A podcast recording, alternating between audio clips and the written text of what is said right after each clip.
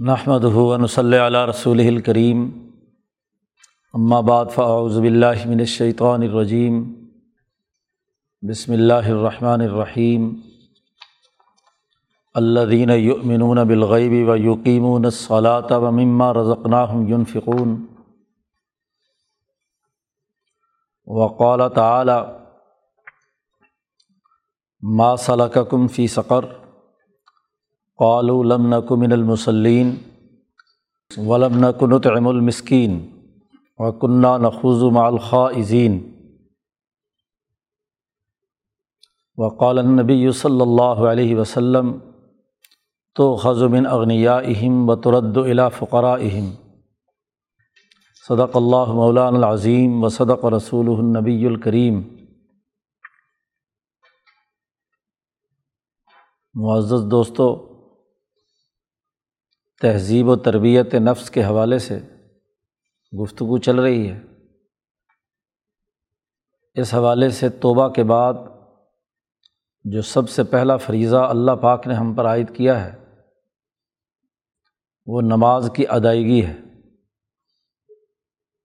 نماز انسان میں اقبات اللہ کا خلق پیدا کرتی ہے۔ اس کی روح وابستہ ہوتی ہے ذات باری تعلیٰ کے ساتھ۔ ہر اہم کام کے موقع پر انسان اللہ کی طرف متوجہ ہو تو اس کے بہت سے فوائد و ثمرات ظاہر ہوتے ہیں۔ خود نبی اکرم صلی اللہ علیہ وسلم کے بارے میں آتا ہے کہ اذا حضبہ امر بادر الاصلاح جب بھی آپ کو کوئی اہم معاملہ درپیش ہوتا تو آپ نماز کی طرف متوجہ ہوتے تھے۔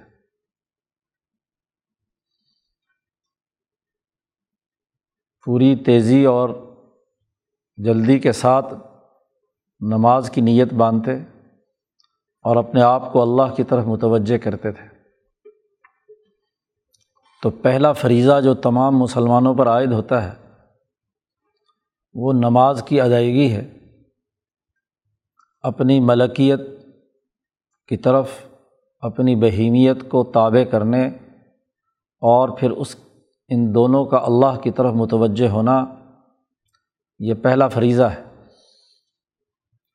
اس کے بعد قرآن حکیم نے جہاں بھی نماز کا ذکر کیا ہے، تو نماز کے بعد زکوٰۃ دینے کا حکم دیا ہے۔ عقیم الصلاۃ و آت الزکا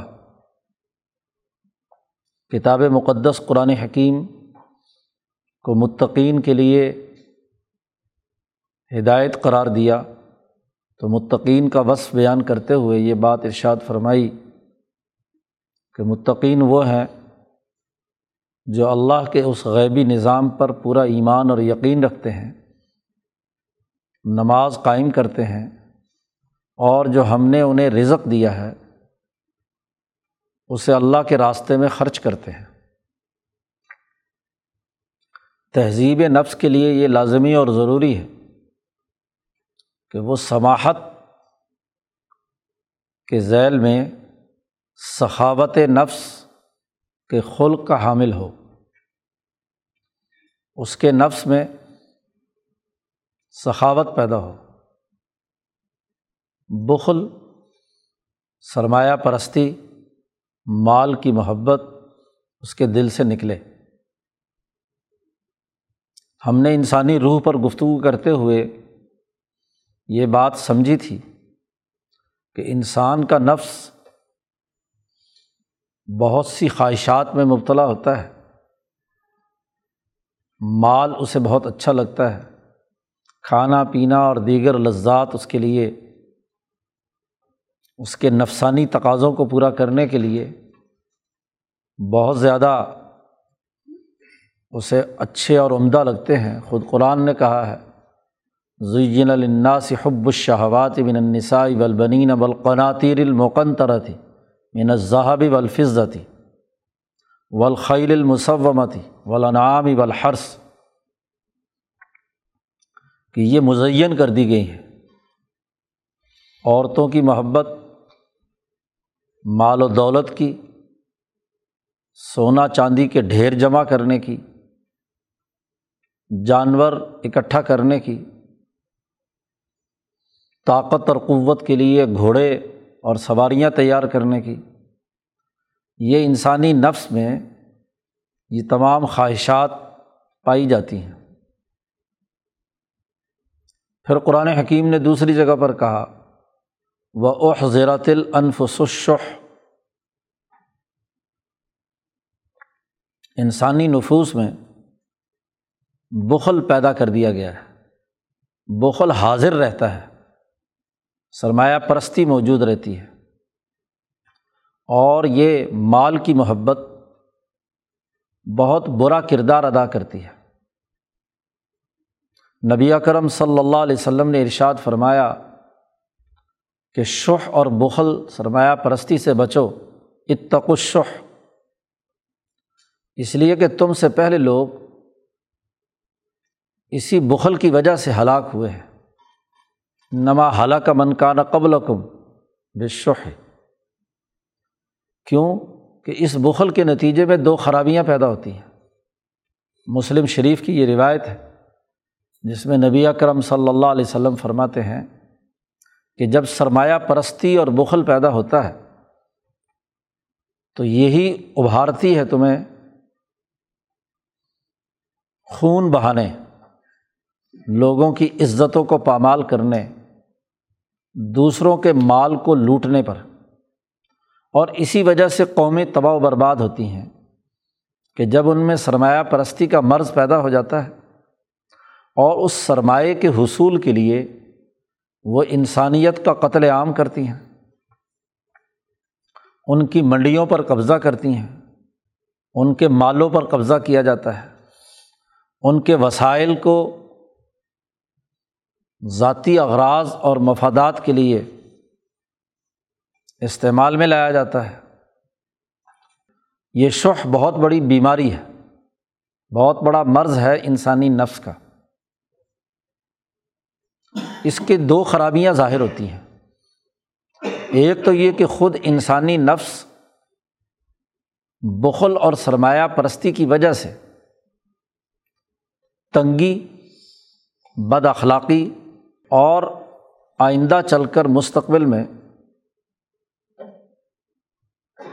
آخرت میں یہی بد اخلاقی اس کے جہنم میں جانے کا ذریعہ اور سبب بنتی ہے۔ تو ایک تو خود نفس کی بیماریاں ہیں۔ انسان انسان نہیں رہتا، بلکہ بدتر مخلوق بن جاتا ہے۔ دوسرے اس بخل اور سرمایہ پرستی سے اجتماعی انسانی کو نقصان پہنچتا ہے۔ اور یہ کلی، جو مفاد عامہ کی اساس پر لوگوں کی ضروریات اور ان کے تقاضوں کی تکمیل کا دوسرا عنوان تھا۔ اس میں خلل پیدا ہوتا ہے۔ رائے کلی کے بجائے رائے جزی پیدا ہوتی ہے۔ انفرادیت پسندی کو فروغ ہوتا ہے۔ تعاون باہمی جس پر انسانی سوسائٹی استوار ہے۔ معاشرہ بغیر ایک دوسرے کے تعاون کے آگے نہیں بڑھتا۔ تو یہ تعاون باہمی کا جو بنیادی عنصر ہے۔ یہ ختم ہو کر رہ جاتا ہے۔ اجتماعیت ٹوٹتی ہے۔ حالانکہ یہ بات طے شدہ ہے کہ مال میں بڑھوتری اور نشو و نما یا مال کمانے کا عمل، وہ زراعت، تجارت اور صنعت کے ذریعے سے ہوتا ہے اور یہ تینوں کام اجتماعیت کا تقاضا کرتے ہیں۔ لوگوں کے باہم ملنے سے ہی، ان کے اجتماعی ڈسپلن سے ہی وہ مل جل کر ایک دوسرے کے ساتھ کام کرتے ہیں۔ تو مال میں بڑھوتری ہوتی ہے، نشو و ارتقاء ہوتا ہے۔ مال پیدا کرنے والے، مال خریدنے والے، مال استعمال کرنے والے ان تمام کے باہمی ملاپ سے ہی نفع حاصل ہوتا ہے، مال میں اضافہ ہوتا ہے۔ اب جس اجتماع کے مجموعی کردار سے مال وجود میں آیا اور وہ مال اجتماع کی ضروریات کو پورا نہ کرے، تو یہ انسانی زندگی کے لیے بہت ہی زیادہ خطرے کا باعث ہے۔ جبکہ ہم نے مسلمان ہوتے ہوئے یہ توبہ کی ہے کہ ہم اجتماع کا لحاظ رکھیں گے۔ چوری اور ڈاکہ نہیں ڈالیں گے۔ دوسرے کے مال کو اس طریقے سے قبضہ نہیں کریں گے کہ اس کی حقیقی رضا کے بغیر اس پر تسلط جما لیں۔ کسی بھی انسان کا مال لینے کے لیے لازمی اور ضروری ہے کہ باہمی رضامندی ہو، تجارت ہو۔ خوشی سے کوئی دے۔ تو یہ جو سرمایہ پرستی ہے، ایک تو خود انسانی نفس کے داخلی نظام کو تباہ و برباد کر دیتی ہے۔ اس لیے نفس کی تہذیب ضروری ہے۔ اس کی حد سے بڑی ہوئی خواہشات کا کاٹنا ضروری ہے۔ بڑی ہوئی شاخیں کاٹ کر اس کو ایک دائرے میں حدود کے اندر لانا ضروری ہے۔ یہی تہذیب نفس۔ اور دوسرا شاہ صاحب یہ فرماتے ہیں کہ اجتماع کی ضرورت ہے۔ نظام المدینہ، مملکت کا نظم و نسق اور جو اجتماعی تقاضے ہیں، وہ مالی تعاون باہمی کے بغیر نہیں ہو سکتے۔ اجتماع کی ضروریات کی کفالت کیے بغیر مجموعی طور پر معاشرہ ترقی نہیں کر سکتا۔ خاص طور پر سوسائٹی کے وہ لوگ جو کسی عذر یا کسی کوتاہی کی وجہ سے مال نہیں کما سکے۔ محنت اور مشقت تو کی، لیکن ٹوٹ گئے۔ مسکین اس شخص کو کہتے ہیں کہ جو کام کاج تو اس نے اپنی پوری دیانتداری سے کیا، محنت کی، لیکن حالات ایسے پیدا ہو گئے کہ جس کے نتیجے میں اسے خسارہ ہو گیا۔ ٹوٹ گیا، مسکنت طاری ہو گئی۔ اب اس مسکین کی ضروریات کا لحاظ رکھنا سوسائٹی کی ذمہ داری ہے۔ جن لوگوں نے صحیح طریقے سے محنت اور مشقت کر کے مال کمایا ہے، ان پر لازم ہے کہ وہ ان لوگوں کی خبر گیری کریں۔ اور خبر گیری کا بھی ایک نظام ہونا چاہیے۔ اور وہ مملکت اور ریاست کی تشکیل اور اس میں حکومتی نظم و نسق کے بغیر وہ درست نہیں ہو سکتا کہ تمام لوگوں کی کفالت کی جائے، ان کی ضروریات پوری کی جائیں۔ تو زکوٰۃ کی جو فرضیت مسلمان جماعت پر عائد کی گئی ہے، اس کے بڑے دو بنیادی تقاضے ہیں۔ اجتماعی انسانی کو درست رکھنا ہے۔ مملکت کے نظم و نسق کو اجتماعی مفاد کے لیے استعمال میں لانے کی۔ حکمت عملی بنانا ہے۔ اور دوسرا، خود انسان کی جو داخلی نفسانی مرض ہے، اس کو مہذب بنانا ہے۔ اس کا داخلی نظام کا درست ہونا ہے۔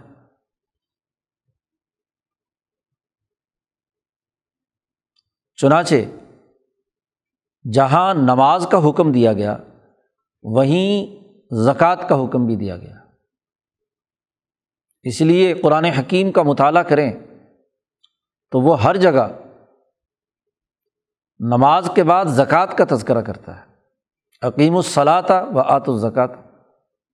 حتیٰ کہ وہ جہنمی جب جہنم میں جائیں گے، تو ان کے بارے میں بھی اللہ پاک نے صورت مدثر میں کہا ہے ماں صلاح کا کم فی سقر۔ تم جہنم میں کیوں داخل ہوئے؟ تو وہ خود جواب دیں گے قالو لمنا کو من المسلین ہم ایک تو نمازی نہیں تھے۔ اخبات اللہ کا وصف ہمارے اندر نہیں تھا، اللہ کی طرف متوجہ نہیں تھے۔ اور دوسرے یہ کہ ہم جو مسکین لوگ ہیں، ان کے کھانے کا بندوبست نہیں کرتے تھے۔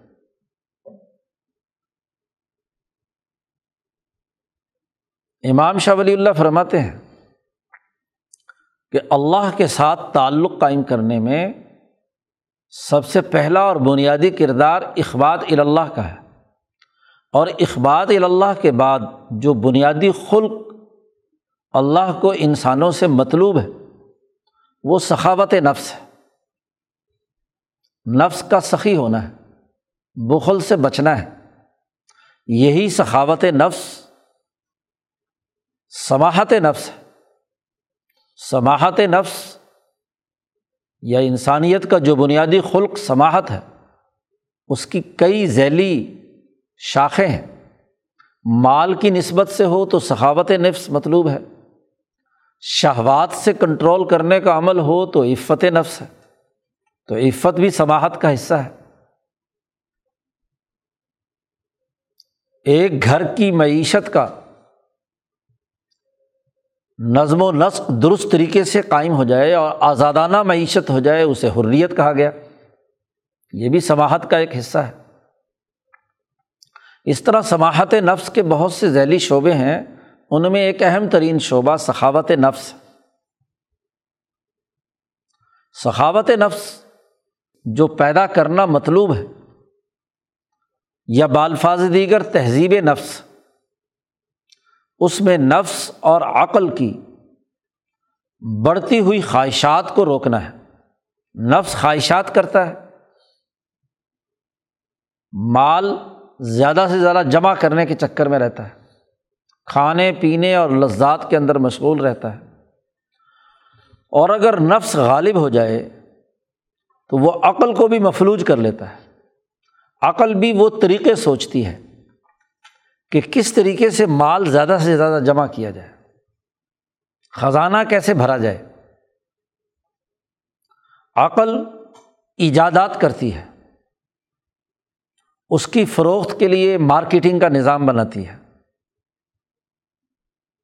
چیزوں کو پیدا کرنے اور ان سے مفادات اٹھانے کا طریقہ سوچتی ہے۔ تو جب یہ سرمایہ پرستی کسی کے اندر یا شوہ اور بخل پیدا ہو جاتا ہے تو اس کی عقل ویسے ہی طریقے سوچتی ہے۔ اور وہ پورے معاشی ڈھانچے کو تباہ و برباد کر کے رکھ دیتی ہے۔ اب مثلاً اس موجودہ دور میں اگر ہم جائزہ لیں، پچھلے دو ڈھائی تین سو سال سے جو سوسائٹی پر سب سے بڑا عذاب مسلط ہے، وہ بکیل سرمایہ پرستوں اور شوہ کے مرض میں مبتلا حکمران طبقوں کا ہے۔ انسانی حقوق ادا کرنے کے بجائے لوگوں کے مال لوٹنے کا ہے۔ عقل نت نئے ایسے طریقے سوچتی ہے طریقۂ کار اختیار کرتی ہے، جس سے دنیا کی دولت سمٹ کر مخصوص طبقات اور افراد تک پہنچ جائے۔ اب دیکھیے، زر کی تخلیق تو اس لیے ہوئی تھی کہ وہ اجناس جو انسانوں نے استعمال میں لانی ہے اس میں تبادلے کو آسان بنانے کے لیے کردار ادا کرے۔ روپیہ، پیسہ یا سونا، چاندی انسان کھا نہیں سکتا۔ نہ اپنے جسم کا لباس کے طور پر اسے پہن سکتا، نہ گرمی، سردی سے بچاؤ کے لیے سونے اور چاندی کے مکان بنانے کی بات ہو سکتی ہے۔ زر جو ہے وہ تو اس لیے تخلیق کیا گیا کہ جس کے ذریعے سے اجناس اس کا تبادلہ آسان ہو جائے، وہ محض ایک ذریعہ اور واسطہ ہے۔ اصل انسان کے لیے وہ اجناس ہیں، کھانے پینے کی اشیا ہوں، استعمال سے متعلق چیزیں ہوں، وغیرہ وغیرہ۔ ان اجناس کا انسانی کسی ضرورت کو پورا کرنے کے لیے استعمال میں آنا ہے۔ لیکن اب عقل نے، سرمایہ پرستوں کی عقل نے اسی زر کو اصل قرار دے دیا اور اسی کو اصل قرار دے کر اجناس کو اس ان مقاصد کے لیے استعمال کرنا شروع کیا کہ ان کے ذریعے سے زیادہ سے زیادہ زر اکٹھا کیا جائے۔ چلو اجناس کی خرید و فروخت سے زر اکٹھا ہوتا تو پھر بھی ایک درجہ تھا بخل کا۔ آج یہ سرمایہ پرستی بڑھتے بڑھتے زر اکٹھا کرنے کے لیے انسانوں کو تباہ کرنا، اجناس کو تباہ و برباد کرنا، جسے قرآن نے کہا یہ لک الحرس و نسل کھیتی باڑی کو آگ لگا دینا۔ پیداوار کو آگ لگا دینا، زیادہ مہنگے داموں میں چیزیں بیچ کر زیادہ سے زیادہ زر کمایا جائے۔ تو یہ عقل کو بھی مس کرتا ہے۔ عقل ایسے مکر و فریب اور دھوکے سے دو چار ہو جاتی ہے، ایسے ایسے کرتب دکھاتی ہے کہ وہ سرمایہ پرستی لوگوں میں کوٹ کوٹ کر بھر جاتی ہے۔ نفس کی خواہشات کو ابھارنے کے لیے کردار ادا کیا جاتا ہے۔ چاہے جنسی خواہشات ہوں، لذتیں ہوں، معیشت کی تعیشات ہوں، یہ سب خرابیاں نفس کے حوالے سے پیدا ہوتی ہیں۔ اور جب قلب ان دونوں سے مغلوب ہو جاتا ہے، عقل کے مکر و فریب، سرمایہ پرستی سے نت نئی ایجادات اور مارکیٹوں پر قبضہ کرنے سے یا نفس کی خواہشات اور تعیشات کے حوالے سے جب وہ مغلوب ہو جاتا ہے تو پھر ویسے ہی فیصلے کرتا ہے۔ ارادہ جو انسانی بھلائی کا ہونا چاہیے تھا، وہ ارادہ انسانیت دشمنی کا بن جاتا ہے۔ اگرچہ اس ارادے کا اظہار بڑے خوبصورت الفاظ میں کیا جاتا ہے۔ عدل، حکمرانی، بہتر نظم و نسق، اجتماعیت، جمہوریت، طرح طرح کے عنوان اختیار کیے جاتے ہیں۔ لیکن اس کے پیچھے جو ارادہ اور نیت اور مقاصد ہوتے ہیں، وہ زیادہ سے زیادہ سرمایے کی حوث اس کو جمع کرنے اور اسے ذاتی گروہی اور طبقاتی مفادات کے استعمال کے لیے زیادہ سے زیادہ تگ و دو کی جاتی ہے۔ اب ایسی حالت میں ایک سچا مسلمان جو اللہ کے ساتھ اپنا تعلق قائم کرنا چاہتا ہے، رجوع اللہ چاہتا ہے، اس نے توبہ کی ہے۔ وہ اللہ کو راضی کرنا چاہتا ہے۔ اس نے کلمہ پڑھا ہے، لا الہ الا اللہ محمد الرسول اللہ۔ اب اس پر لازم ہے کہ وہ اپنے دل کی اس سرمایہ پرستی کو ختم کرے۔ اپنے نفس کو مہذب بنائے، اپنے عقل کو مہذب بنائے اور اپنے دل کو آزاد کرے کہ وہ اللہ کے ساتھ تعلق قائم کرے۔ ان دونوں کے زیر اثر ہو کر سرمایہ پرستی کے مرض میں مبتلا نہ ہو۔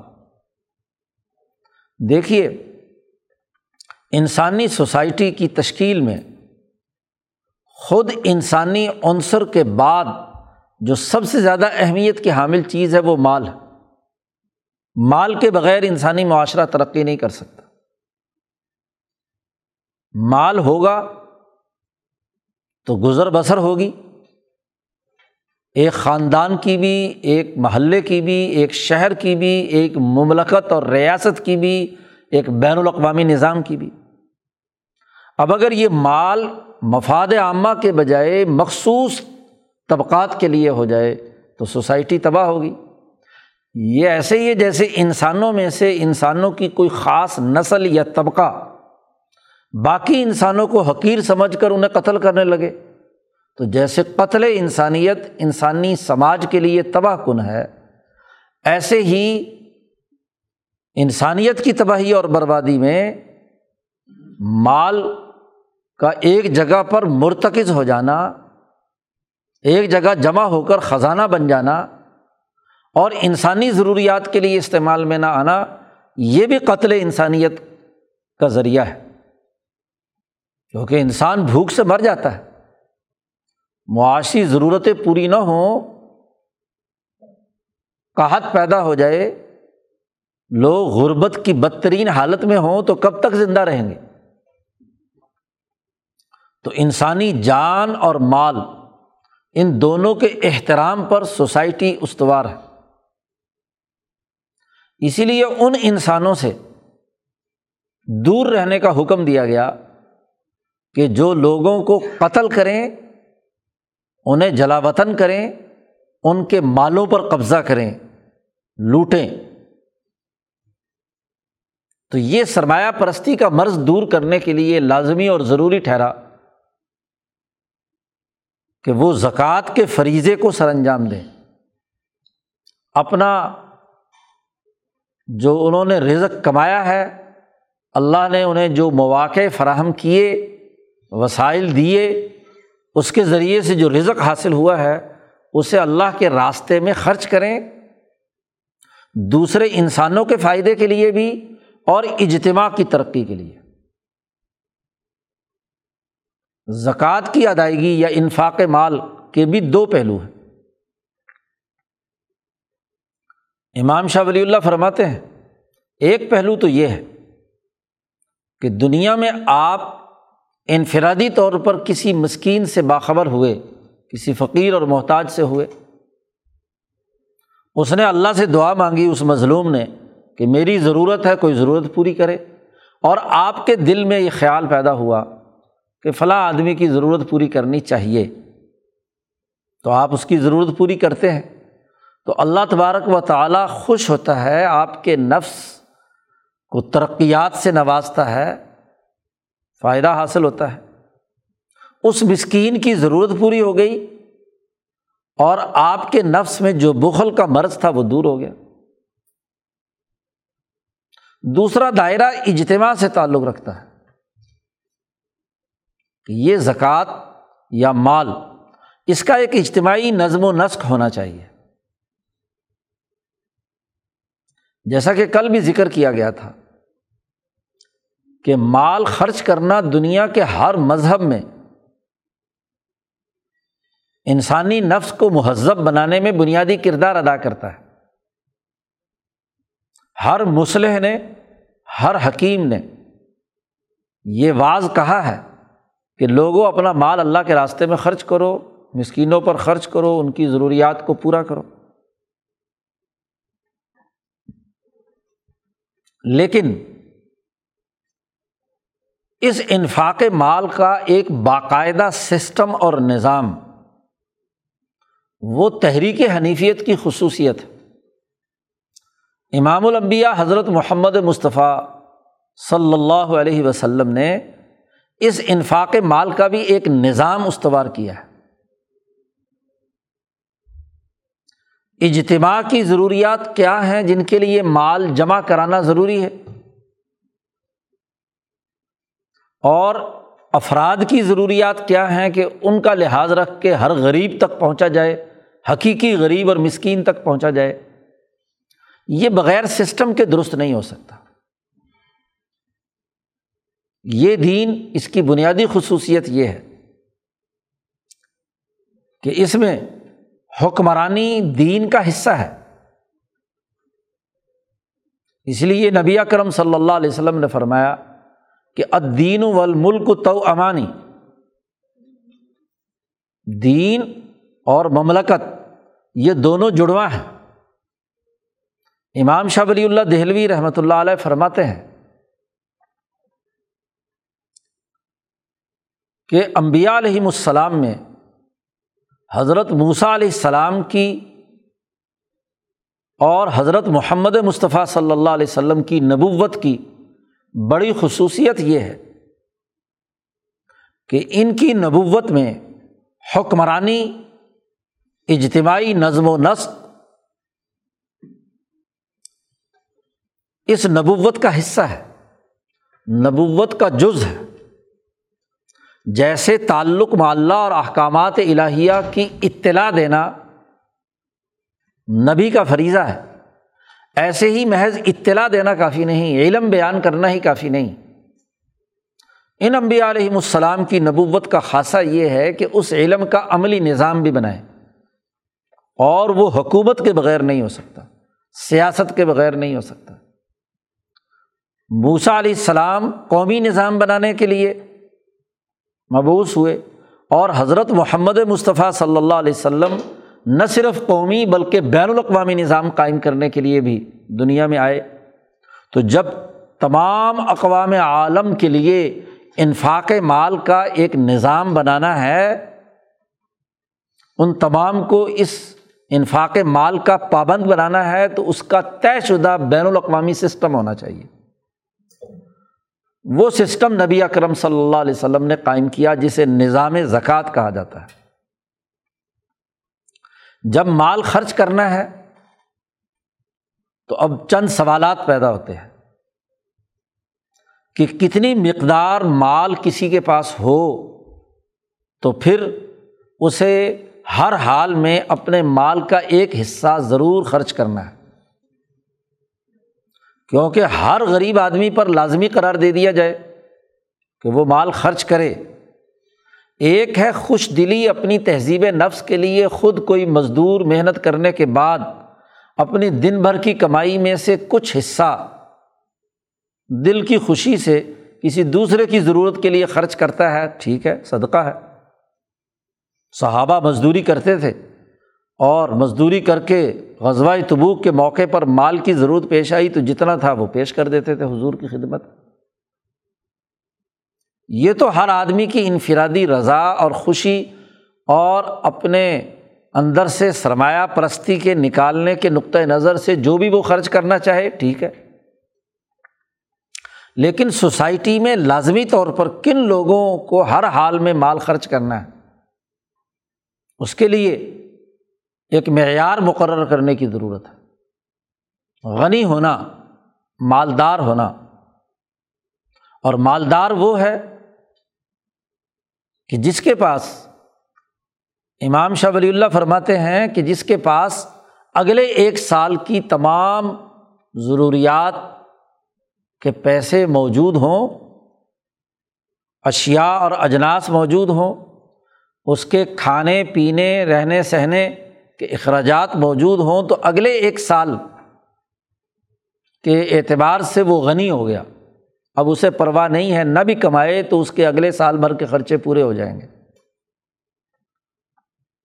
اب ایسے غنی پر اور غنی ہونے کے حوالے سے بھی ایک حد کی ضرورت تھی۔ عام طور پر فصل اور اس کی پیداوار سال بعد آتی ہے۔ تو سال بھر کی حد مقرر کر دی۔ کہ اس سال میں آپ کے پاس اتنا مال ہو۔ مال کی مقدار بتلا دی کہ اتنے اونٹ ہوں، زیادہ سے زیادہ جو مال کے دائرے ہو سکتے ہیں وہ نسل کی بڑھوتری سے متعلق اور نسل کی بڑھوتری کے لیے جو جانور پالے جاتے ہیں، اس میں اونٹ ہے، بکری ہے، گائے، بیل، بھینس ہے، جنہیں انعام کہا قرآن حکیم نے۔ جو انسان کے استعمال میں آتے ہیں، کھانے پینے میں آتے ہیں، تو یا یہ ہے، تو ان کی مقدار نبی اکرم صلی اللہ علیہ وسلم نے متعین کر دی کہ اتنے اونٹ ہوں، اتنی بکریاں ہوں، اتنی گائے ہوں، تو اس پر اتنی مقدار میں زکوٰۃ ہے۔ پورا ایک فرمان نبوی نبی کرم صلی اللہ علیہ وسلم نے جاری فرمایا، جس میں یہ تمام طریقۂ کار اور نظام عاملین کو دے دیا گیا۔ تو مال کتنی مقدار میں غنی بنتا ہے اور اس پر کتنے فیصد جی مال دینا ہے کتنے اونٹوں پر کتنی بکریوں پر کتنی بیل گائے اور بھینس پر اس کا پورا ایک نظام بنا دیا اور اگر مال تجارت ہے، مال کمایا ہے، کہیں سے آیا ہے، وراثت ہے، یا کوئی خزانہ ملا ہے تو اس کے حساب سے اس پر کتنے فیصد تمہیں بیت المال میں جمع کرانا ہے؟ تو اس کے ڈھائی فیصد کے حساب سے اس کی زکوٰۃ کا ایک نظام دے دیا۔ پھر بیت المال کا نظم و نسق قائم کیا نبی اکرم صلی اللہ علیہ وسلم نے۔ لوگوں کے اموال حکومت اکٹھی کرے گی۔ اس کے پاس مال جمع ہوگا اور پھر حکومت کی ذمہ داری ہے۔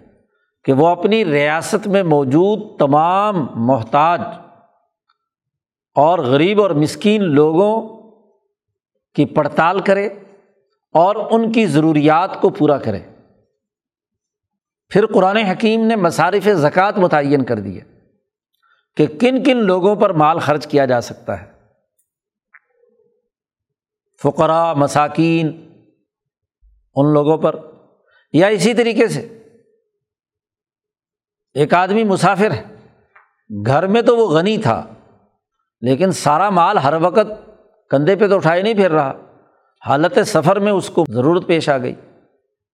تو اس کی ضرورت میں تو بیت المال تعین کرے گا کہ جو لوگوں سے اموال اکٹھے کیے گئے ہیں، ان تمام کا اجتماعی نظم و نسق قائم ہو۔ لوگوں کی ضروریات پوری ہوں اور ان کی بھرپور طریقے سے کفالت کی جائے۔ پھر ایک تو نظام طے شدہ کہ ڈھائی فیصد زکوٰۃ کے ذریعے سے سوسائٹی کے تمام لوگوں کی ضروریات پوری کرنی ہے۔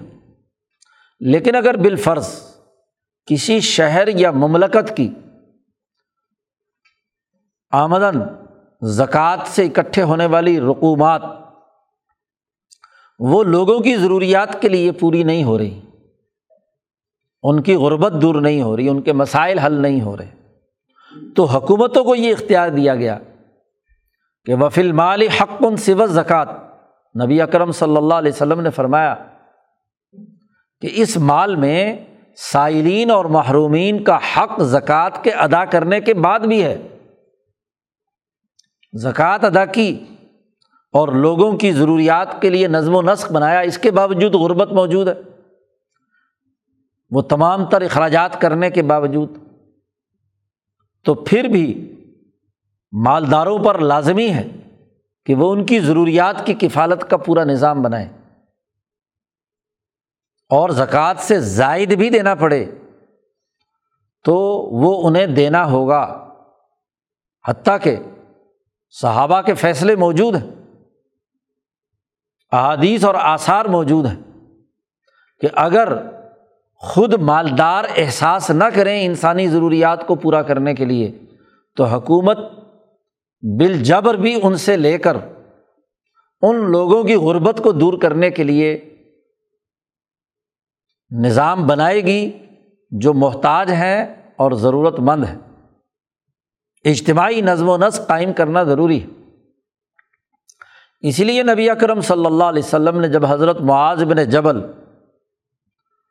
اور حضرت ابو موسا عشری کو یمن کا گورنر بنا کر بھیجا تھا، تو ان سے یہی بات کہی تھی کہ اس سوسائٹی کے لوگوں سے مال لینا ہے اور لوگ بھی وہ جو اغنیا ہیں تو خزو من اغنیا اہم و ترد الا فقرا اہم اور اسی ریاست، اسی مملکت، اسی علاقے کے جو فقراء ہیں، ان پر وہ مال لوٹانا ہے۔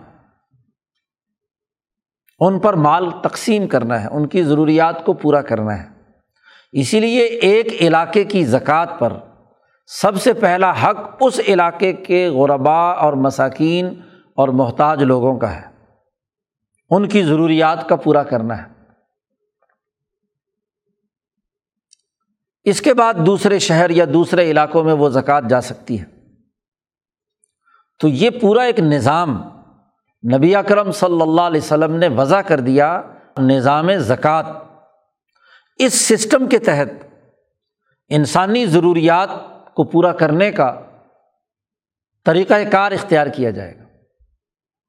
پھر جو ان اجتماعی ضروریات کو افراد پورا نہیں کرتے، سرمایہ پرستی کے مرض میں مبتلا رہتے ہیں، بلکہ اس نظام زکوٰۃ یا انسانی بھلائی اور خیر خواہی کے بہتر مالی نظم و نسق سے ہٹ کر جو لوگ سرمایہ پرستی کا نظام قائم کریں، ظلم اور زیادتی کریں، کم تولیں، کم ناپیں، لوگوں کے مال پر قبضہ کریں، انسانی جان کو مصیبت میں مبتلا کریں، غربت و افلاس مسلط کریں۔ تو ان سے مقابلے کا حکم دیا گیا، جہاد کا حکم دیا گیا، مزاحمت کا۔ اور اس جہاد کے لیے بھی مال اکٹھا کرنے کا حکم دیا گیا۔ غزوہ تبوک میں نبی کرم صلی اللہ علیہ وسلم نے لوگوں سے کہا کہ وہ اپنا اس کے لیے اجتماعی طور پر پیسوں کا بندوبست کریں۔ تو ابو بکر صدیق رضی اللہ تعالیٰ عنہ نے اپنے گھر کا پورا سامان لا کر رکھ دیا۔ مما رزقنا ہم یون فکون یا انفاق فی سبیل اللہ امام شاہ ولی اللہ فرماتے ہیں، یہ انفاق فی سبیل اللہ یہ ریاستی نظم و نسق اور ملی سسٹم کو غالب کرنے کے لیے ہے۔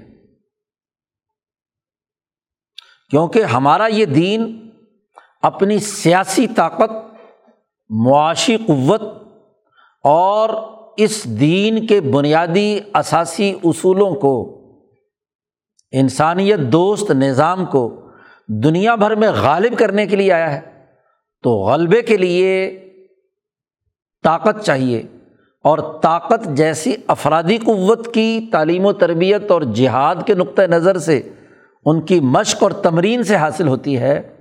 ویسے ہی طاقت مالی اور معاشی قوت سے پیدا ہوتی ہے۔ تو انفاق مال کا لفظ جہاں بھی قرآن میں استعمال ہوا ہے، وہ سیاسی نظم و نسق اور معاشی طاقت اور قوت کو پیدا کرنے کے لیے۔ اور اس کے لیے چونکہ وسائل خرچ کرنے پڑتے ہیں، ریاستی نظم و نسق کے لیے، دشمن پر روپ پیدا کرنے کے لیے، سرمایہ پرستوں کا مقابلہ کرنے کے لیے، انسانیت دشمن لوگوں سے مزاحمت کرنے کے لیے ریاست کو بہت سے چیلنجز درپیش ہوتے ہیں۔ تو وہ وسائل اکٹھا کرنا ریاستی طاقت کو مضبوط بنانے کے لیے۔ بیت المال کا صحیح نظم و نسق قائم کرنے کے لیے۔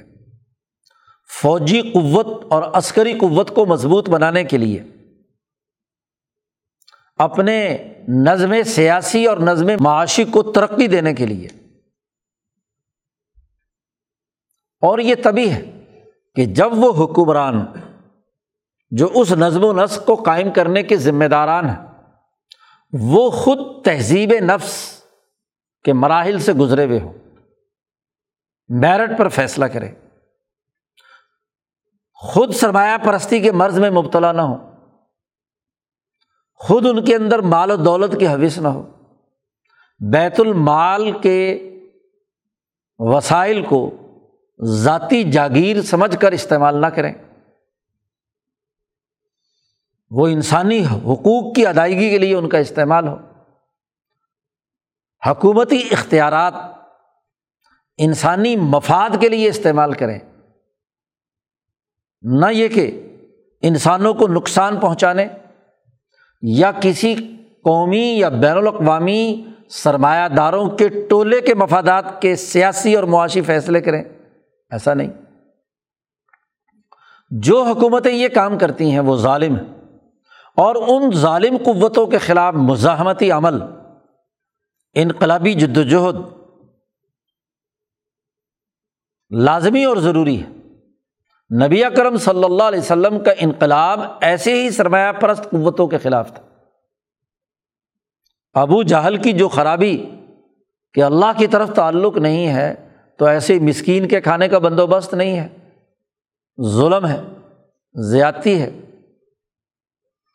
لوگوں کا مال لوٹنے کا عمل ہے۔ تو اب باوجود سمجھانے کے، دعوت کے، ہدایت کا سیدھا راستہ واضح کرنے کے بعض نہیں آیا، تو پھر مقابلہ کر کے اس کو راستے سے ہٹا دینا ضروری ہے۔ ایسے سرمایہ پرست لوگ دراصل سوسائٹی کے لیے کینسر کی حیثیت رکھتے ہیں۔ اور کینسر کے اس پھوڑے کو کاٹ کر پھینکنا ضروری ہے۔ اس کے لیے جہاں تربیت یافتہ جماعت کی ضرورت ہے، وہاں مالی قربانی دینے کی ضرورت ہے۔ اگر حکومتی نظم و نسق قائم نہ ہو، تو ضرور ایسی جماعت اور ایسا تنظیمی عمل ضروری ہے کہ جس کے ذریعے سے ایسی تربیت یافتہ جماعت تیار ہو کہ ایک طرف وہ اللہ کی طرف متوجہ ہو، اپنے نفوس کو مہذب بنائے اخبات اللہ کے وصف کا حامل ہو، اور دوسری طرف مالی قربانی کی خوگر ہو، سخاوت نفس اس میں پیدا ہو، شوہ اور بخل کا مرض اس میں سے نکلے۔ زکوٰۃ کی ادائیگی ہے، زکوٰۃ کا فریضہ ہے، اسے ادا کرے، اور زکوٰۃ کی ادائیگی کے باوجود بھی وسائل پورے نہ ہوں۔ تو اسے اپنی کل آمدن کا کچھ فیصد ضرور طے کر لینا چاہیے کہ وہ اپنے نفس کے بخل کو دور کرنے کے لیے، اجتماعی طاقت اور قوت پیدا کرنے کے لیے، سرمایہ پرست نظام کا مقابلہ اور مزاحمت کے لیے اپنے مالی وسائل ضرور خرچ کرے گا۔ تو زکوٰۃ یا انفاق مال مال خرچ کرنا دین کی اجتماعی طاقت اور قوت کو مضبوط بنانے کے لیے بھی ہے۔ لیوز ہرہ الدینی کلی ہی کے مقاصد اور اہداف کے لیے بھی ہے۔ اور سوسائٹی کے پسماندہ محتاج مسکین جو کما نہیں سکتے، ان کی ضروریات کو پورا کرنے کے لیے بھی ہے۔ اور ان دونوں تینوں پہلوؤں سے انسان کا نفس مہذب ہوتا ہے۔ جس انسان کے اندر مال کی محبت کوٹ کوٹ کر بھری ہوئی ہے، اس کے لیے بڑی سخت وعیدیں قرآن حکیم میں اور احادیث میں بیان کی گئیں۔ اللہ پاک نے فرمایا کہ جو لوگ یک نزون ذہب الفظ تھا ولا فکون حافی سبیل اللہ، سونا اور چاندی کو خزانہ بنا کر رکھتے ہیں۔ ایک لمبی مدت تک مال محفوظ رکھنا دیکھیے، ایک سال بھر کے لیے تو محفوظ رکھنا یہ ضروری اس لیے ہے کہ سال بھر میں آپ کو ضرورت کسی بھی وقت پڑ سکتی ہے۔ لیکن لامحدود مدت کے لیے دولت کا ارتکاز کر لینا، خزانہ بنا لینا، اس پر سانپ بن کر بیٹھ جانا، انسانی وسائل کی ترقی کے لیے، انسانوں کی فلاح و بہبود کے لیے اس مال کو خرچ نہ کرنا۔ گویا کہ بخل تہ در تہ جمع ہو گیا اور اس کے نتیجے میں مال خزانہ بن گیا۔ تو اب اس کے لیے اللہ پاک نے بڑی سخت وعید بیان کی کہ وبشر ہم بے عذاب علیم ان کو دردناک عذاب کی خوشخبری سنا دیجیے کیونکہ ان کے، اس کے قلب پر، اس کے نفس کی خواہشات کے غلاف چڑھ گئے۔ سرمایہ پرستی کی عقلی منطق کے غلاف چڑھ گئے۔ بڑے منطقی دلائل دیتا ہے اس سرمایہ کو محفوظ رکھنے کے لیے۔ لوگوں پر خرچ کرنے سے رکنے کے لیے اس کے پاس بڑے عقلی دلائل ہیں۔ عقل کا استعمال کر رہا ہے۔ تو عقل حیوانی بن گئی۔ عقل شہوانی بن گئی۔ ایسے ہی نفس نفس شیطانی بن گیا، نفس بہیمی بن گیا۔ اور جب یہ خود عقل اور نفس اپنی خرابیوں میں مبتلا ہو، تو یہ بہیمی ہے۔ یہ بہیمی منطق سکھاتا ہے۔ لیکن اگر شیطان بھی ساتھ شامل ہو جائے، تو اشیطان یعید کم الفقرا و یا امرکم بالفحشا تو شیطان تمہیں فقر سے ڈراتا ہے کہ دیکھو اگر تم نے مال خرچ کر لیا تو تم فقیر ہو جاؤ گے۔ تو شیطان وسو سے ڈالتا ہے، انفاق مال کے راستے میں رکاوٹیں کھڑی کرتا ہے۔ تو وہ عقل جو شیطانی وسوسے پر کام کرے وہ عقل شیطانی ہے۔ اور جو بہیمی تقاضوں کے زیر اثر ہو جائے، وہ عقل بہیمی ہے۔ اسی طرح نفس بہیمی اور نفس شیطانی۔ پھر نفس بہیمی کے بھی دو دائرے ہیں۔ ایک وہ نفس جو درندگی اختیار کرنے والا جانوروں کی ایک قسم وہ ہے جو درندگی، چیرنے، پھاڑنے، نقصان پہنچانے۔ جی۔ اسی طرح نفس بہیمی، وہ جو ڈستا ہے، اس کا زہر۔ سرمایہ پرستی کا زہر نہ صرف نفس کو ڈستا ہے، بلکہ ایسا نفس دوسرے انسانوں کو ڈستا ہے۔ ان کی تکلیف سے لذت حاصل کرتا ہے۔ ان کی بھوک کا مذاق اڑاتا ہے۔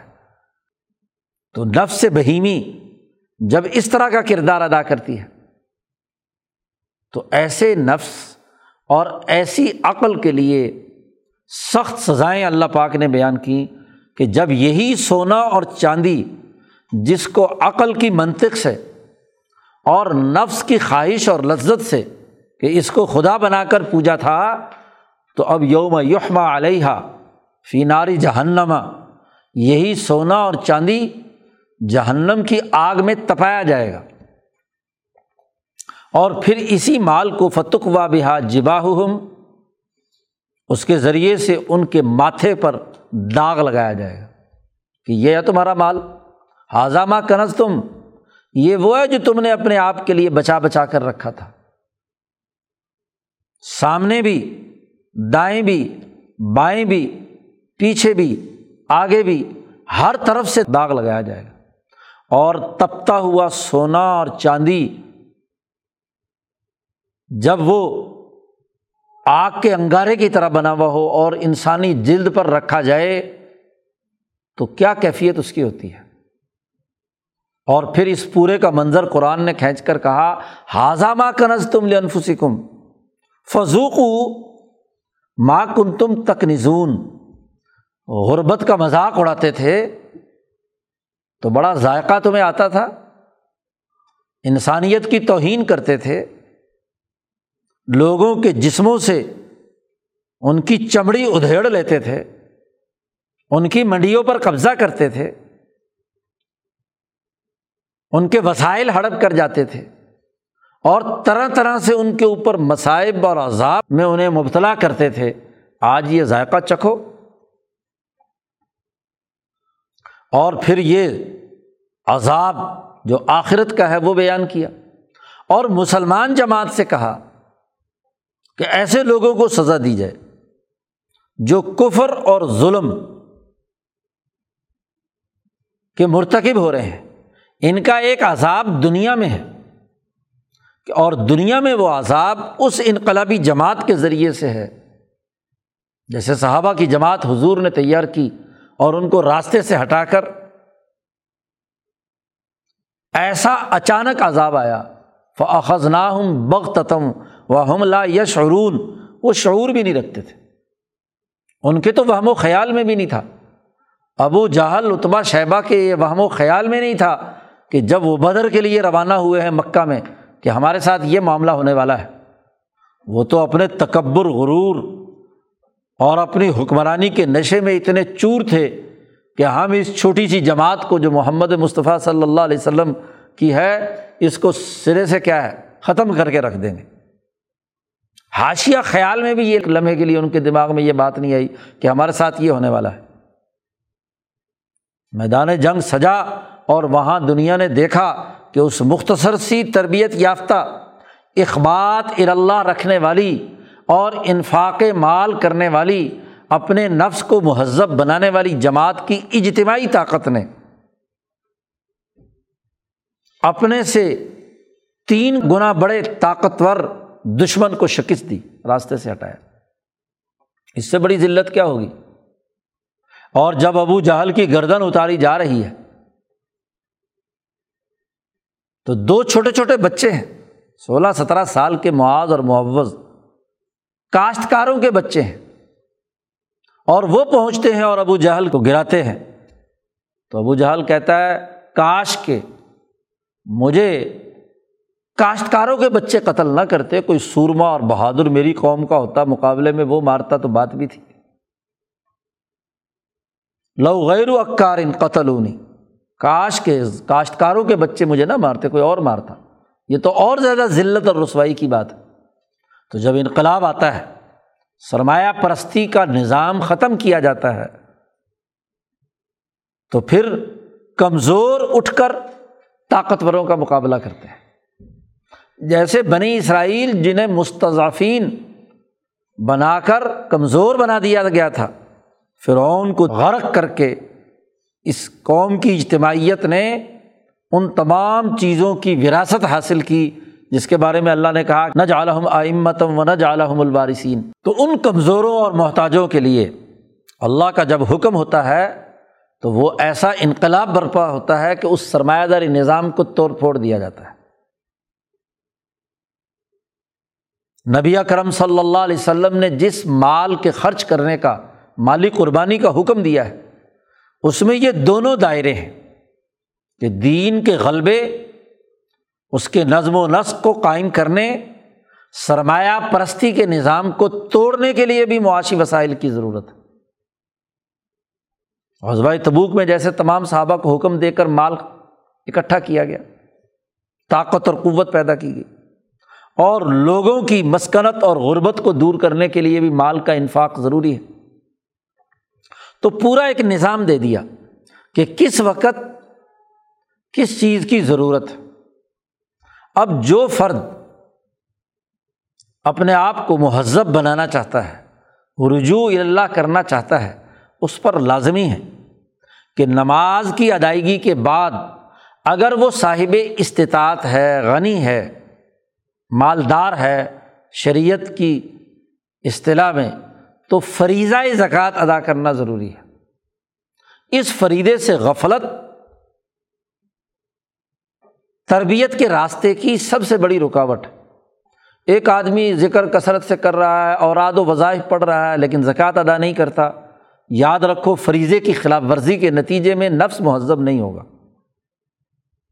آپ لاکھ تسبیحات ہاتھ پڑے دل سے بخل نہیں نکلا، سرمایہ پرستی نہیں نکلی۔ تو سرمایہ پرستی کا نکالنا ضروری ہے۔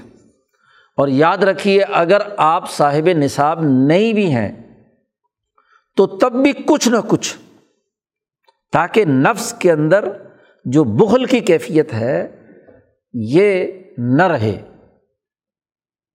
حضور صلی اللہ علیہ وسلم نے فرمایا کہ جب تم بازار میں کام کرتے ہو، لین دین کرتے ہو معاملات کرتے ہو، اس میں کوئی چیزیں لغ قسم کی شامل ہو جاتی ہیں، کہیں نہ کہیں نفس کی خواہشات کے نتیجے میں کوئی اوپر نیچے کی بات، کوئی چھوٹا موٹا ہاں جی کوئی کمی کوتاہی ہو جاتی ہے۔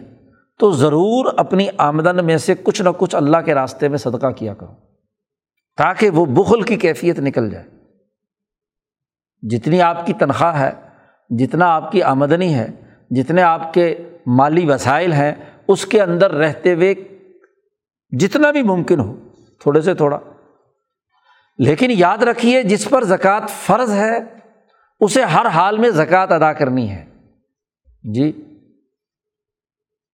زکوٰۃ کا نصاب، اس کی مقدار، اس کے تمام چیزیں علماء سے مسائل معلوم کر کے اپنے تمام تر اثاثہ جات بتلا کر اس کا جو حساب کتاب بنتا ہے وہ کرنا، مالی قربانی دینا، صدقہ اور خیرات کرنا تہذیب نفس کے لیے ضروری ہے۔ کیونکہ انسان کے لیے جو مطلوب اخلاق ہیں اخبات اللہ جو دراصل قلبی طور پر خوشو و خضو ہے اللہ کے دربار میں، تو اسی طرح اپنے نفس کی اور اپنے عقل کی مرمت کرنے کے لیے، اس کو ایک دائرے میں رکھنے کے لیے شوہ اور بغل سے نکالنے کے لیے ضروری ہے کہ وہ اللہ کے راستے میں مال خرچ کرنے کا فریضہ ضرور سر انجام دے۔ تہذیب نفس اس کے بغیر نہیں ہے۔ عام طور پر ہوتا یہ ہے کہ بیت ہو گئے، توبہ کر لی، مسلمان ہیں، بہت سے وظائف روحانیت کے نام پر شروع کر دیے۔ جی چلے کاٹنے لگ گئے۔ کسی بزرگ نے کوئی وظیفہ بتایا، اس وظیفے کی گردان شروع کر دی۔ اس وظیفے سے یہ ہوگا، اس وظیفے سے یہ ہوگا، اس وظیفے سے یہ ہوگا۔ یاد رکھیے، وظائف بہت بات کی بات ہے۔ سب سے پہلے فرائض ہے فریضہ ادا کیے بغیر کوئی وظیفہ نتیجہ خیز نہیں ہوتا۔ وہ رسم ہے۔ حلق سے اوپر اوپر ہے۔ اور اگر کسی وظیفے کا کوئی اثر ظاہر ہوا ہے، تو یاد رکھیے یہ استدراج ہے۔ اللہ کی طرف سے رسی ڈھیلی چھوڑی گئی ہے کہ آپ نے فریضہ تو ادا نہیں کیا۔ اور کسی وظیفہ کے کرنے سے آپ کو کوئی فائدہ پہنچ گیا، آپ کا نفس مہذب تو ہوا نہیں۔ پھر بھی آپ کو کوئی موقع مل رہا ہے تو یہ استدراج ہے، رسی ڈھیلی۔ اور رسی ڈھیلی چھوڑنے کا مطلب وہی ہے کہ جب دریا میں مچھلی کا شکار کے لیے ایک شکاری اپنا جال ڈالتا ہے یا اپنی وہ کانٹا پھینکتا ہے اور اس کے ساتھ کوئی گوشت یا کوئی ہاں جی جاندار لگاتا ہے تاکہ مچھلی اس پر حملہ آور ہو۔ تو جیسے ہی مچھلی منہ مارتی ہے، تو رسی ڈھیلی چھوڑ دی جاتی ہے تاکہ وہ اچھی طرح نگلے اور نکلنے کے بعد حلق کے اندر اچھی طرح کانٹا پہنچ جائے۔ کیونکہ صرف منہ ڈالنے سے ہی کانٹا نہیں پھنستا۔ تو جب وہ کھایا پیا حلق سے نیچے چلا گیا، تو ضرور کانٹا جا کر جگر میں، دل میں چبھ جاتا ہے۔ اور جب وہاں اس کی گرفت مضبوط ہو گئی، تو پر اب ایک جھٹکا لگتا ہے اور مچھلی بار ہوتی ہے۔ تو اس پورے عمل میں جو رسی ڈھیلی چھوڑی جاتی ہے، اسے استدراج کہتے ہیں۔ فریضہ ادا نہیں کیا جا رہا۔ اللہ کے حکم کی براہ راست نافرمانی ہے۔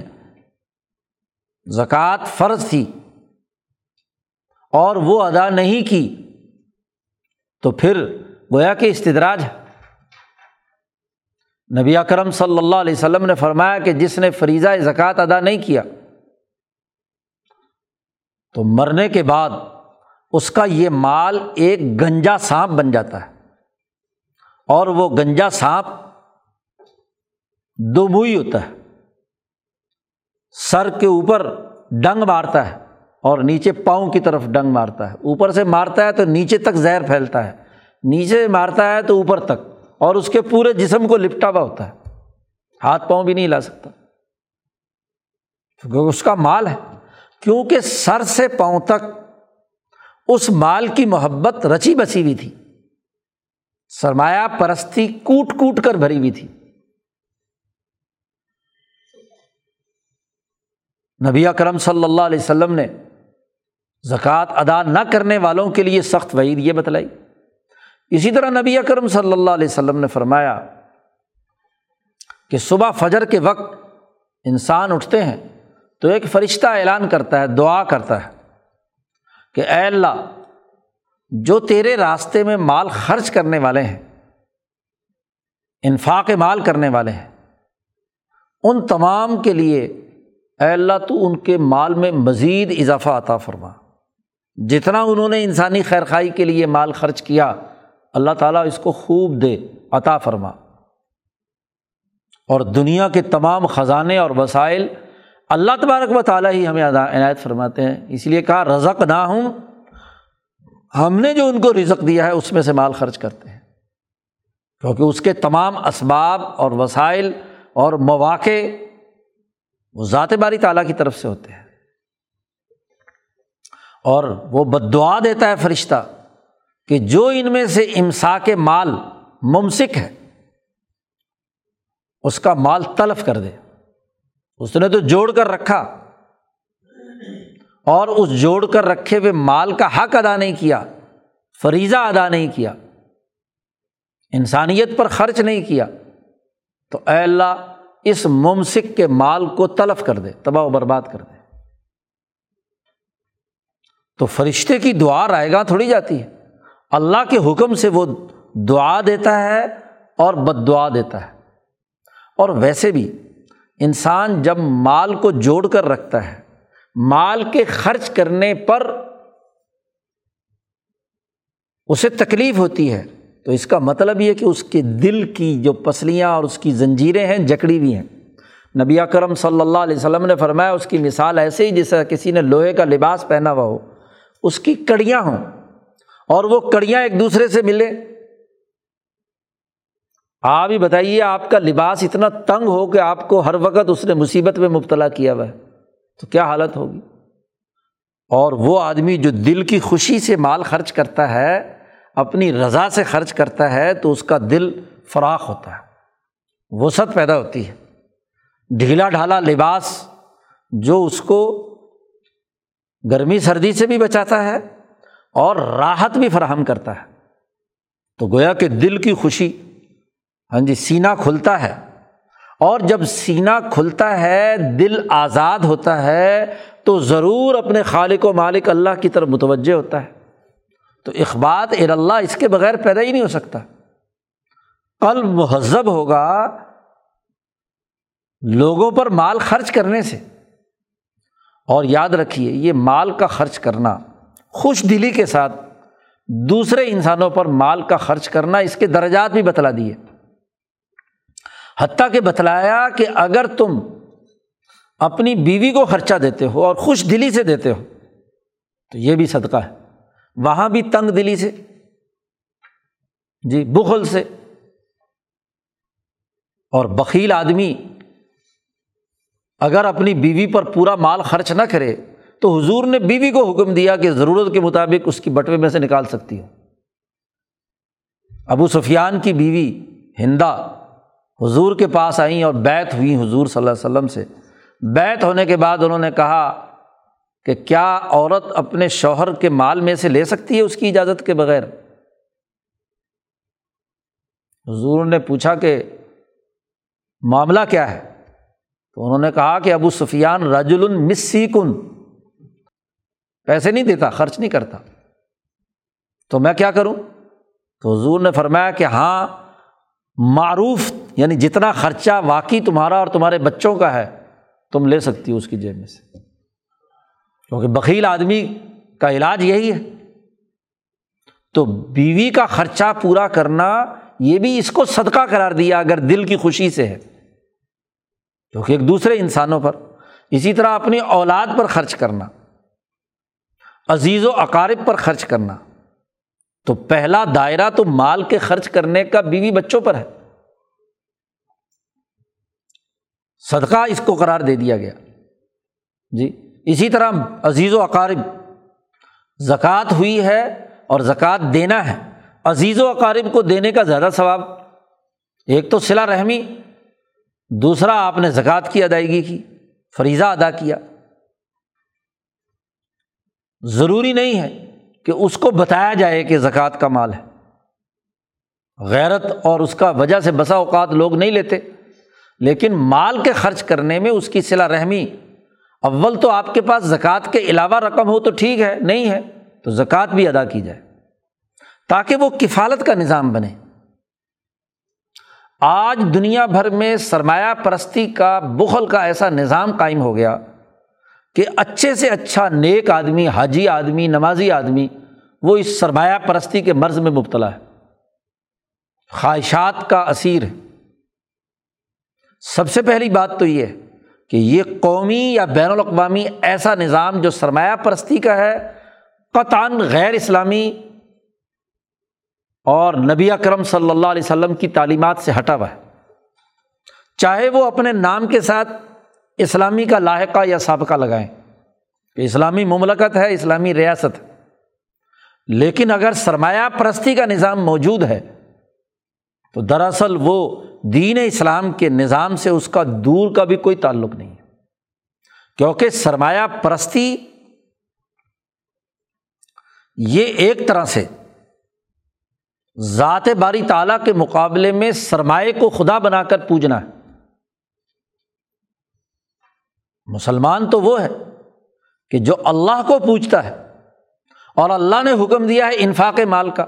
سینکڑوں آیات ہے جن میں انفاق مال کا حکم دیا گیا ہے۔ سرمایہ پرستی سے روکا گیا ہے۔ اور اگر کوئی آدمی اس کے باوجود سرمایہ کو پوچھتا ہے سرمایہ کے ارد گرد چکر لگا رہا ہے، پوری انسانیت کو اس کے گرد گھمایا جا رہا ہے، تو اس سے بڑی خرابی کیا ہوگی؟ تو سرمایہ پرستی کی لانت یہ دین اسلام کی تعلیمات سے قطعی متصادم ہے۔ اور پھر اسی سرمایہ پرستی کی لانت کے مظاہر ہم پچھلے دو ڈھائی سو سال سے دیکھتے آ رہے ہیں۔ دو بڑی جنگیں مسلط ہوئیں انسانیت پر۔ کہت ڈالے گئے۔ خود ساختہ وبائیں مسلط کی گئیں۔ سرمایہ پرستی کے اس مرض کو نیا رخ دینے کے لیے۔ اگر آج سے سو سال پہلے جنگ عظیم اول کے خاتمے پر دنیا میں وبائیں پھیلا کر ایک نیا نظام لوٹ کھسوٹ کا قائم کیا گیا۔ تو پچھلے ایک سو سال میں دیکھ لیجیے کہ مختلف اسی طرح کی خود ساختہ وبائیں پھیلا کر انسانیت کو یرغمال بنانے، سرمایہ پرستی کی اس لانت میں مبتلا کرنے کے لیے عالمی سامراجی تاغوتی قوتوں نے کتنے انسانیت کے خلاف جرائم کیے ہیں، ملک اور قومیں تباہ کی ہیں، ان کے وسائل پر قبضہ کیا ہے۔ اور اپنی اپنی وسعت اور طاقت کے مطابق، اپنے اپنے دائرے میں رہتے ہوئے اگر وسائل موجود ہوں، تو اپنے گرد و پیش میں جہاں غریب ہیں، کمزور ہیں، کھانے پینے کے محتاج ہو چکے ہیں، عزت نفس کے ساتھ ان تک وسائل مہیا کرنے کے لیے کردار ادا کرنا اس مشکل ماحول میں جو تاغوتی اور شیطانی قوتوں نے مسلط کیا ہے۔ ان کے عذاب سے ان غریب لوگوں کو بچانے کے لیے اپنے وسائل خرچ کرنا اس سے بڑھ کر کوئی اور بات نہیں۔ جب زیادہ ضرورت ہو تو زیادہ کھلے دل کے ساتھ انسانیت کی خدمت کے لیے مال خرچ کرنا بہت زیادہ اجر و ثواب کا باعث بنتا ہے۔ تہذیب نفس کا اعلیٰ کردار اس کے اندر پیدا ہوتا ہے۔ نفس مشقت کاٹے مال کی محبت اس میں سے نکلے تو وہ بھی اجر و ثواب کا باعث اور ترقیات کا باعث ہوتی ہے حضرت شیخ الہند رحمۃ اللہ علیہ نے سرمایہ پرستی کے اس نظام کے خلاف مزاحمت کی۔ ہمارے اکابر کا حال یہ ہے، اس جعلی اور جھوٹے فتوے پر دستخط کرنے سے انکار کر دیا جو علمائے حرمین شریفین نے مرتب کیا تھا۔ حضرت شیخ الہند نے انکار کر دیا کہ میں اس فتوے کی حمایت نہیں کروں گا۔ ایسے جعلی اور غلط فتوے جو احکام شریعت کو مسق کرنے اور اس کے اندر حرام کی اجازت دینے کا فیصلہ کیا گیا ہو، ایسے فتوے پر دستخط نہیں کروں گا۔ مصیبت کاٹی، مشقت کاٹی، گرفتار ہوئے، مالٹا میں اذیتیں اور تکلیفیں برداشت کی اور جب وہاں سے واپس آئے ہیں اس عالمی سرمایہ داری نظام کے خلاف مزاحمتی عمل کے نتیجے میں جب واپس تشریف لائے تو حضرت اقدس شاہ عبد القادر صاحب رائے پوری رحمۃ اللہ علیہ فرماتے ہیں کہ ہم نے جب زیارت کی حضرت شیخ الہند کی تو محسوس ہوا کہ بڑے میاں اس قید سے بہت بلندی درجات کما کر لائے ہیں۔ ساری عمر میں شیخ الہند نے وہ ترقیات حاصل نہیں کی جو اس آخری عمل نے جی ان کی روحانی ترقیات کے اندر اضافہ کیا۔ بڑے میاں، بہت اونچے کمال پر فائز ہوئے۔ تو یہ جو مزاحمتی شعور ہے، ظلم نا انصافی مالی بدعنوانی، مالی لوٹ کھسوٹ، سرمایہ پرستی تاغوتی نظام کے خلاف مزاحمت کا عمل، یہ تہذیب نفس میں بنیادی کردار ادا کرتا ہے۔ بس نفس میٹھے میٹھے کام کرے اور کچھ رسومات سر انجام دے، محض وظیفے پڑھے محض چلے کاٹے اور اپنے نفس میں سے وہ خرابی دور نہ کرے جو سرمایہ پرستی یا سرمایہ پرستوں کی طرف میلان سے پیدا ہوتی ہے۔ ولا ترکنو الدین ظلم فتمسکم النار۔ ظالموں کی طرف تمہارا معمولی سا رجحان اور میلان نہیں ہونا چاہیے۔ جو سرمایہ پرستی کے نظام کی حمایت کرتا ہے، اس کا اعلی کار ہے، اس کے ساتھ تعاون کرتا ہے، وہ ضرور ظلم کے اس نظام کی طرف میلان رکھتا ہے۔ اور ظلم کی طرف، ظلم کے اس نظام کی طرف میلان یہ جہنم میں جانے کا ذریعہ ہے، یہ وصول اللہ کا راستہ نہیں ہے۔ وصول اللہ کے راستے کے لیے، تہذیب نفس کے لیے اپنے اس مرض کو دور کرنا لازمی اور ضروری ہے۔ مال کی محبت کا ختم کرنا ضروری ہے۔ ہمارے حضرت شاہ سعید احمد صاحب رائے پوری رحمۃ اللہ علیہ فرماتے تھے کہ یہ سرمایہ داری نظام ہمیں تعیشات میں مبتلا کرتا ہے۔ یہ صارف مارکیٹ پیدا کرنا چاہتا ہے۔ کنزیومرزم اس نے فروغ دیا ہے۔ جس سے لوگ بلا ضرورت مال خریدتے ہیں۔ جی ایسے اشتہارات آئیں گے، ایسی لڑکیوں کے ساتھ اشتہارات آئیں گے اس طرح کے بےحودہ قسم کے اشتہارات ہوں گے کہ ایک چیز کی آپ کو ضرورت نہیں ہے اشتہار دیکھ کر، ہم کہتے ہیں کہ جی یہ چیز ضرور خریدنی چاہیے۔ بلا ضرورت خریداری۔ یہ اس سرمایہ پرستی کے نظام کا حربہ ہے اور اس سلسلے میں سب سے زیادہ کردار عورتوں کا ہوتا ہے۔ ٹی وی کی اسکرین پر بیٹھی ہوتی ہیں، اشتہارات دیکھتی ہیں۔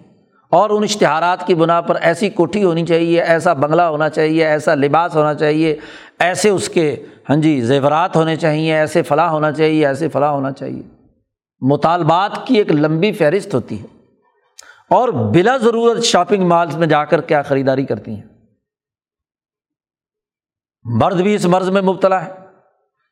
تو یہ تو اس نظام کی حمایت کرنا ہے۔ اب نظریہ ہو سرمایہ پرستی کے نظام کے خلاف مزاحمتی شعور کا اور ان کی تعیش پسندی کے مرض کے اندر مبتلا ہو جائیں خود بھی، تو یہ تو تہذیب نفس کیسے ہوگی؟ تزکیہ کیسے ہوگا؟ مہذب کیسے ہوگا؟ تو سرمایہ پرستی کے نظام سے برات کا اعلان کرنا، اپنے دل کے شہ اور بخل کو ختم کرنا اور انفاق مال یعنی انسانی اجتماعیت کی ترقی کے لیے مال خرچ کرنا، لوگوں کے مسائل حل کرنے کے لیے ایسا نظام بنانا جو تمام لوگوں کو بلا تفریق، رنگ، نسل، مذہب، ان کی معاشی کفالت، ان کی سیاسی آزادی، ان کے عدل و انصاف کے لیے ہاں جی کردار ادا کرے۔ مسلمانوں کے لیے لازمی قرار دیا گیا۔ کہ فک و رقبہ گردنوں کو آزاد کرنے کے لیے مال خرچ کرنا، مسکین کے اطعام کا بندوبست کرنا، وغیرہ وغیرہ، یہ مسلمان کی ضروریات میں سے ہے اور جو اس گھاٹی کو عبور نہیں کرتا، اس گھاٹی سے اسی طرف موجود ہے، تو وہ تو خود اس مرض کے اندر مبتلا ہے۔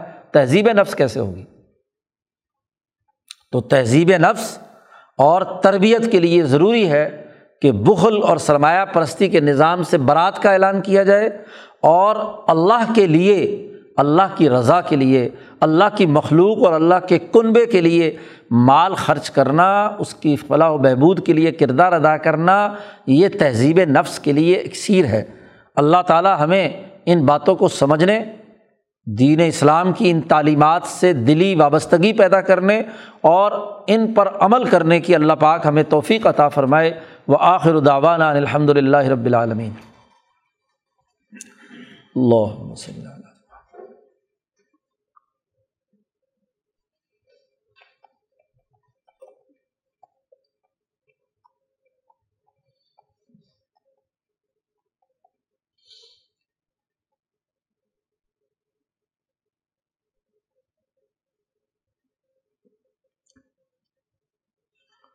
ادبائی میرا